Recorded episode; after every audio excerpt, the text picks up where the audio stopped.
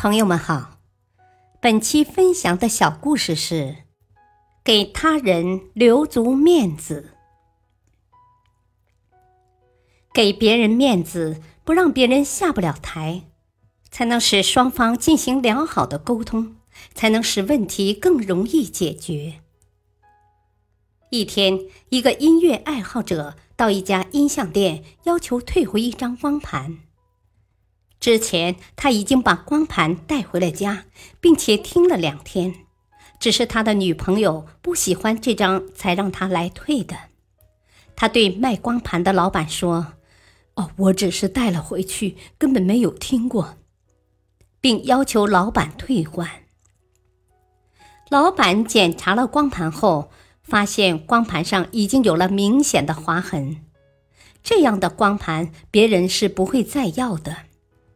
但如果直截了当的向顾客说明这一点，顾客是绝不会轻易承认的，难免发生一番口角，甚至撕破脸皮。于是老板说：“哦，我想大概是你的家人在你不在的时候用过这张盘了吧？我以前也经历过这样的事，我自己进的新盘拿回家。”老婆不知道，就给我借了出去，结果都弄花了，卖也卖不出去。我估计你也遇到了这种事情。你看，这盘上已经有划痕了，而我们这里的新盘都是没有拆封的，不可能有划痕。顾客听老板这样说，又看了看其他的新盘，真的都是没有拆封的。他知道无可辩驳，而老板非常和气，也没有令他难堪。